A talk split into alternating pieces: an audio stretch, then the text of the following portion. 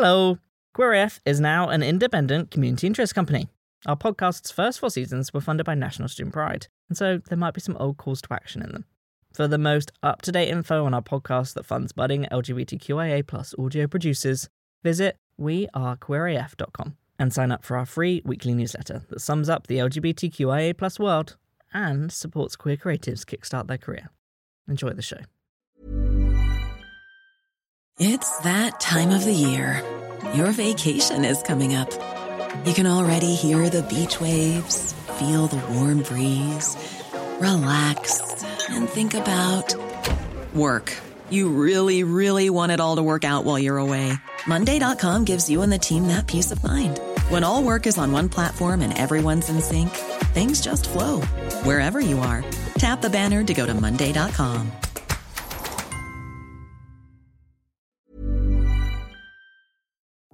June 1969, New York City.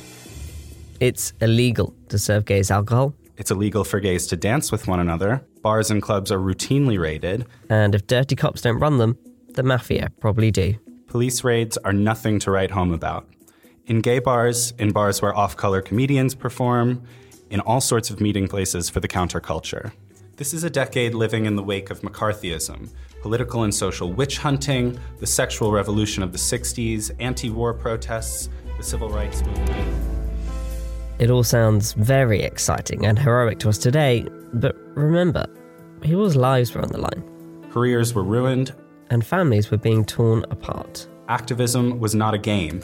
Even just being honest with your nearest and dearest wasn't a game.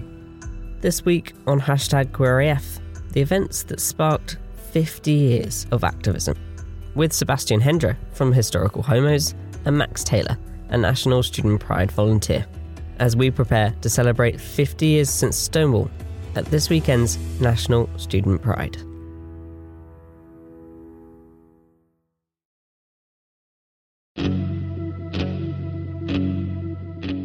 Stonewall was not a sudden flare in an otherwise dark age for gay civil rights. Sebastian Hendra from Historical Homos. So, Historical Homos is the internet's only platform that celebrates LGBTQ plus history with no fucks given. The whole point is to use art, humor, and storytelling to make the legacy of history's greatest LGBTQ figures more visible in pop culture. And I started it with my sister so that our community could have a shared platform for honoring our history in language that anyone understands. We wanted to speak to Sebastian because I think it's clear we all know something about Stonewall. But in the year of its 50th anniversary, how much do you know about it? How much do we all know about it? We went on campus to find out. But it's only really something I was explained to properly when I started dating an American a few years ago. Took it for granted a little bit. mostly means like a coming together of people to overcome something quite big actually you can't really fathom what it must have been like to really push against laws against living the way that we live now uh, so for me it's there's quite a i guess heroic aspect to it It's, it's, it's one of those things that you always hear about, even when you're not kind of in the LGBT community. It's quite like iconic, I feel like. Ev- everyone kind of knows about Stonewall and that it was like a massive thing for the LGBT plus community. they were they, they were the ones that they fought for our rights and the ones the one that achieved for us to have our freedom, freedom to be ourselves. The first thing I think of when I think of Stonewall is Marsha P. Johnson um, and Sylvia Rivera, trans women of color that uh, were at the forefront of the fight for what is the modern LGBTQIA plus movement. Other than that, I think I've got a quite detached uh, association with Stonewall, especially its existence in this country. Um, but I think that's probably because the years I spent distance from LGBT history. The consensus from LGBT plus students, and indeed many of us out on the streets, all know that Stonewall is an important part of our history, but we don't all necessarily know what happened that night.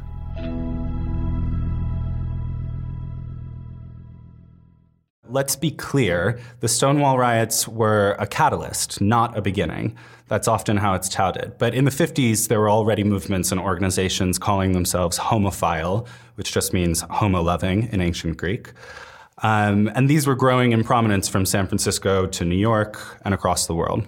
In the US, they included the likes of the Mattachine Society, One Inc., Daughters of Bilitis, organizations which actually were a refuge from bars and other LGBT hotspots precisely because they weren't subject to raids. These were private meeting grounds, and they eventually became centers for activism, education, and community outreach. Okay, okay. So, what actually happened the night of Stonewall? Well, let's travel back 50 years. June 1969, the Stonewall Uprising. It's June 1969. Martin Luther King Jr. got assassinated the year before, in April 1968. President Kennedy will meet a similar fate later this year in November 1969. Everyone was fucking scared. Civil rights movements were by no means guaranteed to come out on top. And it's in this pregnant year of tension that Stonewall unfolds. Friday, June 27th, before midnight. So 200 people are rammed into the Stonewall Inn on a hot, sweaty New York City night. Stonewall is tiny. It's like a dive bar for homos. God knows how they possibly cram all that ego in there. June 28th, 1:20 a.m. The Stonewall also operates without a liquor license because the liquor license authorities won't give them one because they're known as a gay bar. So around 1:20 a.m., 8 police officers enter the bar and begin the raid. Lights are turned on, everyone is lined up and told to provide ID but the patrons won't cooperate, and police backup is taking too long. So they decide just to arrest everyone and line them up to wait for the police cars outside. They let some of them go in the process, but instead of leaving, the freed ones just gather outside and wait to see what happens, forming a crowd. June 28th, 2 a.m. Now it's nearly 2 a.m. There are about 150 people outside, and by the time the first patrol wagon gets there to ferry away those who have been arrested, the crowd has gotten even bigger. Suddenly, there's a scuffle when a lesbian fights back against police officers manhandling her into the wagon. They hit her over the head with a billy club and heave her in. This is the last straw for the crowd, who start trying to overturn the wagon. Pennies are thrown, then bottles, then bricks.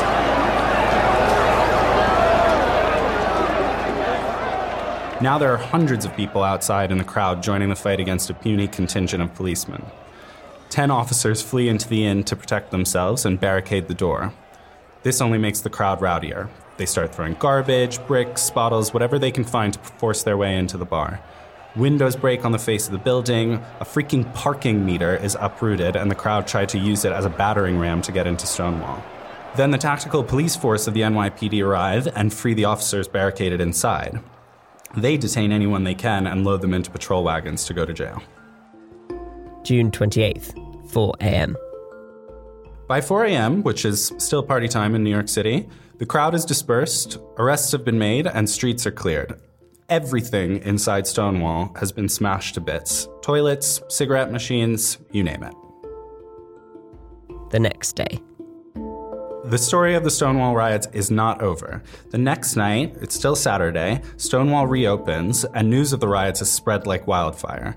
A thousand people return to the area to protest, choking up Christopher Street and its neighboring alleys. Sunday, June 29th, 1 a.m. Garbage can fires are raging. The police return, and the street fighting continues again until around 4 a.m. Sylvia Rivera, a trans activist, sees a friend jump onto the hood of a car and terrorize the occupants. Marsha P. Johnson, the famed street queen, climbs a lamppost and dumps a bag of rocks onto a cop car.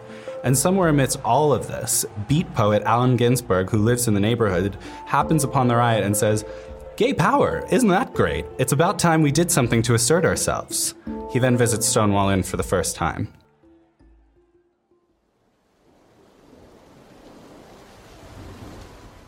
Sunday, Monday, Tuesday.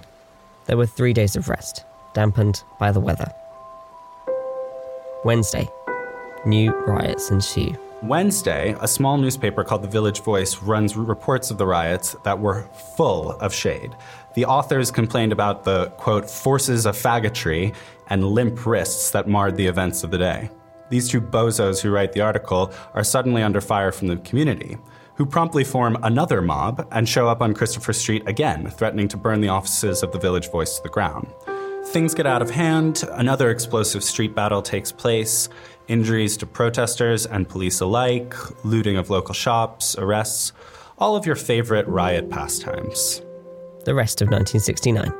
The thing about the Stonewall riots is that they essentially incited many LGBT people to get active because the riots made the cause visible. It was almost like a marketing stunt. The riots emboldened people who previously felt their lives, careers, and futures were at risk just by living openly. Suddenly, marches and demonstrations for LGBT rights were now within view. After the sensational riots, it was even desirable to fight back, to be seen in public behind this cause. So, in the rest of 1969, a bunch of new organizations form. The Gay Liberation Front is the first one, but they're extremely disorganized, although interestingly, they're the first organization to actually use the word gay in their name. After the GLF disbands, some of them later reappear as the Gay Activists Alliance. These guys last longer, about a decade, and interesting tidbit Marsha P. Johnson and Sylvia Rivera were some of their founding members. Then there are other hints at increased visibility. In October of that year, Time magazine publishes an article called The Homosexual Newly Visible, Newly Understood. And then in early 1970, there's another raid on another place called the Snake Pit. And this only galvanizes people more. So that by June 1970, the first Gay Pride Parade is celebrated honoring the one year anniversary of the Stonewall riots. This parade was referred to as the Christopher Street Liberation Day March. It was the first gay pride march in US history and inspired many more around the world.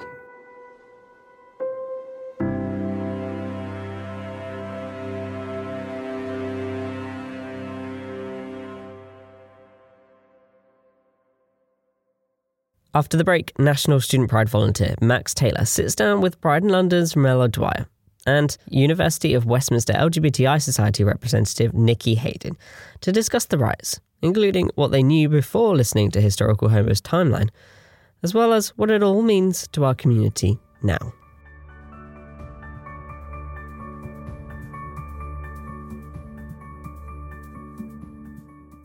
Thanks for listening to hashtag QueerAF. If you're listening in real time, we're just days away from National Student Pride 2019, where not only is LGBT plus legend Ian McKellen appearing on stage as a guest on this very podcast, he's also going to be joining the panel celebrating 50 years since the Stonewall riots with activists Paula Rackman, Peter Tatchell, Educate and Celebrates Elly Barnes, and the trans hero and student pride ambassador, Paris Lees. Our Pride of Conversations daytime festival is free to attend for all but you can also get weekend wristbands, which get you queue jumps and drink stills to our after parties. They're just £5 for the whole weekend. All the details on studentpride.co.uk. We'll see you at the event, the 22nd to 24th of February 2019. Bring your best hashtag QueerAF self. We certainly will.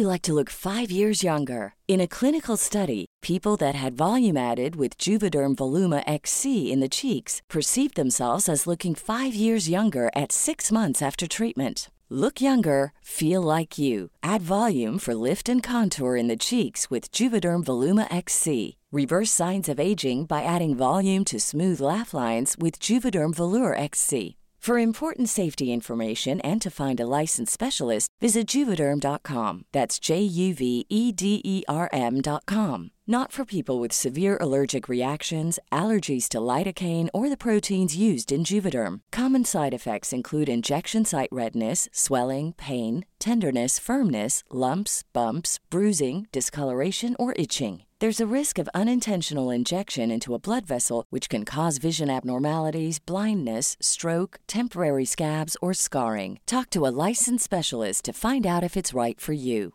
Hiring for your small business? If you're not looking for professionals on LinkedIn, you're looking in the wrong place. That's like looking for your car keys in a fish tank.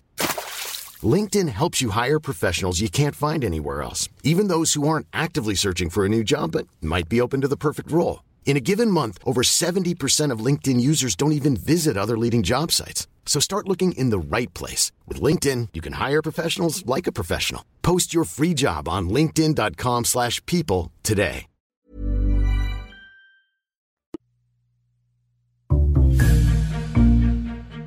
Welcome back.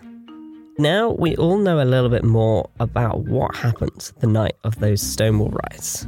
Student Pride volunteer Max Taylor wanted to sit down with some other young people to get a sense of what they knew about the night and what it still means to them now. Max sat down with Nikki Hayden, the University of Westminster's LGBTI Society representative, and Pride in London's Ramel O'Dwyer. So, having just listened to that, guys, uh, how much did we know about Stonewall before? One of the things that stands out for me um, and was quite important about the Stonewall riots is, is the, the, idea that it was a catalyst for change, not the beginning and not the birthing yeah. of, of you know a pride movement, but a specific moment that birthed the pride movement across the world in some in some respects, and just remembering that we do stand on the shoulders of people who who you know who were involved in an important moment. But I can understand why you know not many people um, do necessarily know the intricate details of, of, of the, the events that happened that night. What really strikes me is that once you hear it on a timeline like that, you really get an idea of the existential threat that there was to people's lives. Uh, it, it sounds really exciting, as Sebastian says, but this was real life or death for people having everything thrown at you and, and all these fires and everything going on. And it makes sense because I didn't realize how many prohibitions there were. It wasn't even legal to serve gay people alcohol. I was definitely aware of the history, but only because I've researched and looked into it, not because I've uh, you know, not because I've heard from it, uh, I've heard about it from other LGBT people. Um, what also um, strikes me is the fact that, you know, there was a lot of discontent prior to the Stonewall uh, riots, and I think it was an accumulation of of all of them situations that came to a point where people were just pissed off, yeah. and people were fed up, and they wanted to be heard, be seen, and not be invalidated. Um, as someone who is transgender, what what really strikes me about the Stonewall riots is the issue f- uh, for trans and uh, people and those who are cross dressing. Uh, during that night, I know that uh, feminine appearing people were taken to the toilets and by a female officer, and their genitalia was checked to see whether it matched the clothing that they were wearing. And if it didn't, they would be arrested.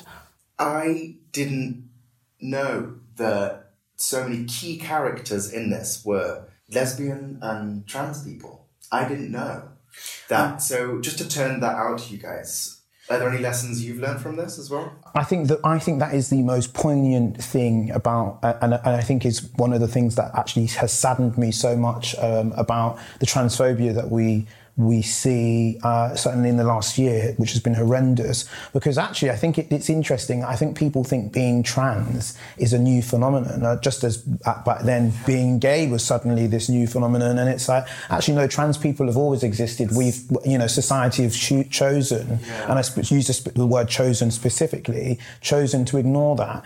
Um, and so this idea that trans inclusion, uh, you know, is some is some new idea, and suddenly, uh, you know, pride pride movements need to be more inclusive. Actually, pride, you know, right from the start of uh, what we understand to now be the modern pride movement, uh, were, were trans people, and you know, erasure. It's just blanket erasure. Absolutely, and it and that's why I'm quite sickened, specifically by people within our own community, within the, the LGBT umbrella, who have you know have, have talked about uh, you know the trans rights eroding uh, you know other parts of the LGBT uh, community, specifically uh, more recently and more loudly uh, lesbian rights, when actually uh, our rights and have been denied alongside each other for a long time. Yeah. And backing up on that point, I also think um, that the whole um, idea around Stonewall and how we view it has been whitewashed. It's not only been kind of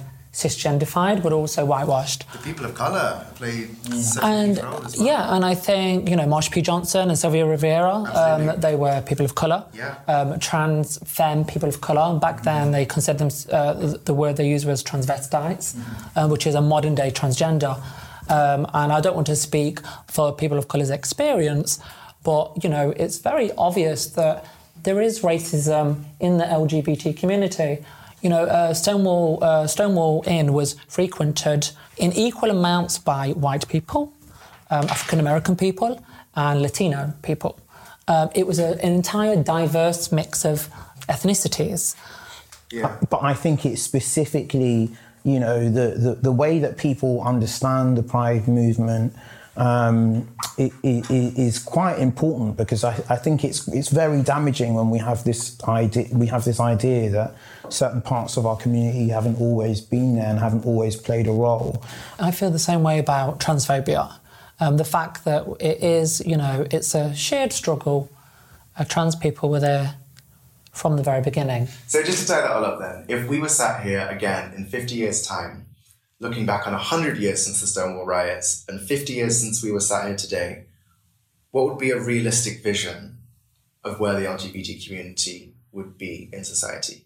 I mean, for, for me, one of the things I've always hoped for is that in that period of time, um, I'd I'd be sat down talking to young people who would essentially laugh in my face because they couldn't believe that we possibly lived in a world where LGBT people weren't uh, were were uh, persecuted. Now, I don't think um, we can achieve that globally, even in 50 years. But I certainly would like to be in a position where it seems almost laughable that anybody would be against LGBT people.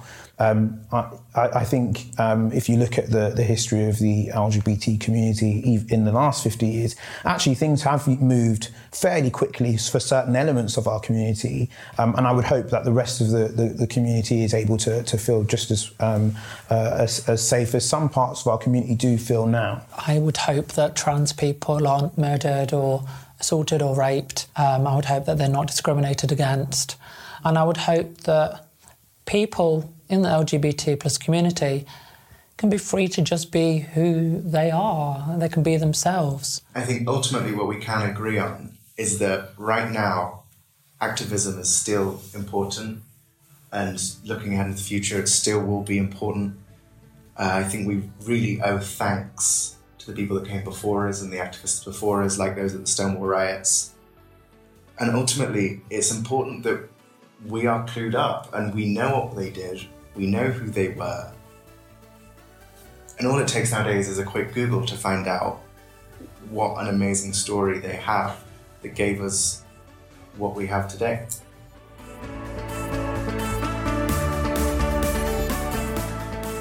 That's it for this week's hashtag QueerAF. But we'll be continuing the Stonewall Riots conversation at National Student Pride 2019, the 22nd to 24th February, with Ian McKellen, Munroe Bergdorf, Evan Davis, Paris Lees, and so many other amazing names this weekend. Get your tickets now. studentpride.co.uk forward slash tickets. Make sure you are subscribed to the podcast and please rate us on Apple Podcasts. Share the Spotify link with a friend, or just tell someone about listening to the show on your favourite podcast app.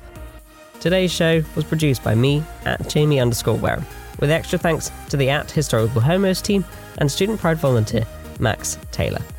We are hashtag QueerAF, and so are you.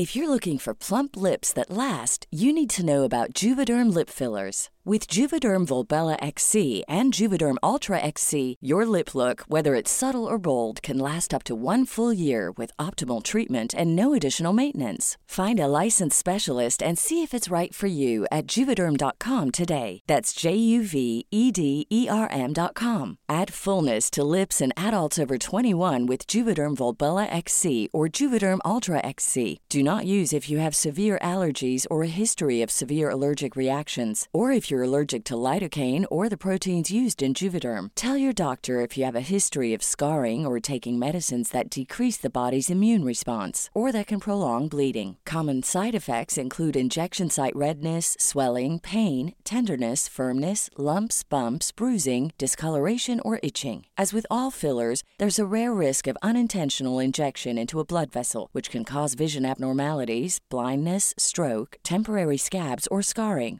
For full important safety information, visit juvederm.com.